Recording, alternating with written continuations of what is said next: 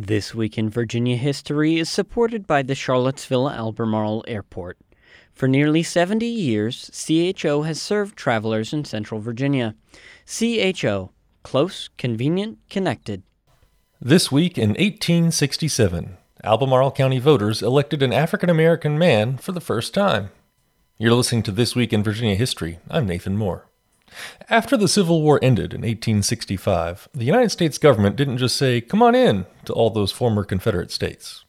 The U.S. required some changes, which were codified in law as the Reconstruction Acts. Southern states were required to rewrite their state constitutions before being admitted back to the Union. Virginia counties held elections for representatives to send to this state constitutional convention. It was the first election in which African American men in Virginia could vote, and Albemarle County voters chose an African American man named James Taylor as one of its delegates. Taylor was born free in Virginia in 1840, and during the Civil War he enlisted in the Union Army and fought with the United States colored troops. He returned to Charlottesville after the war. His long involvement in community affairs began with that election to the 1867 Constitutional Convention.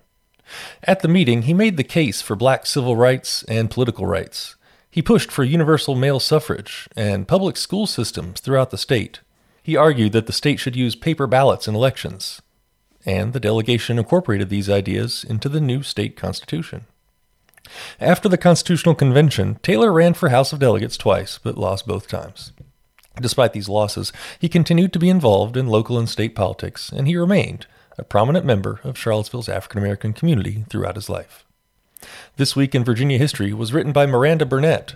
You can read about this story and more at encyclopediavirginia.org.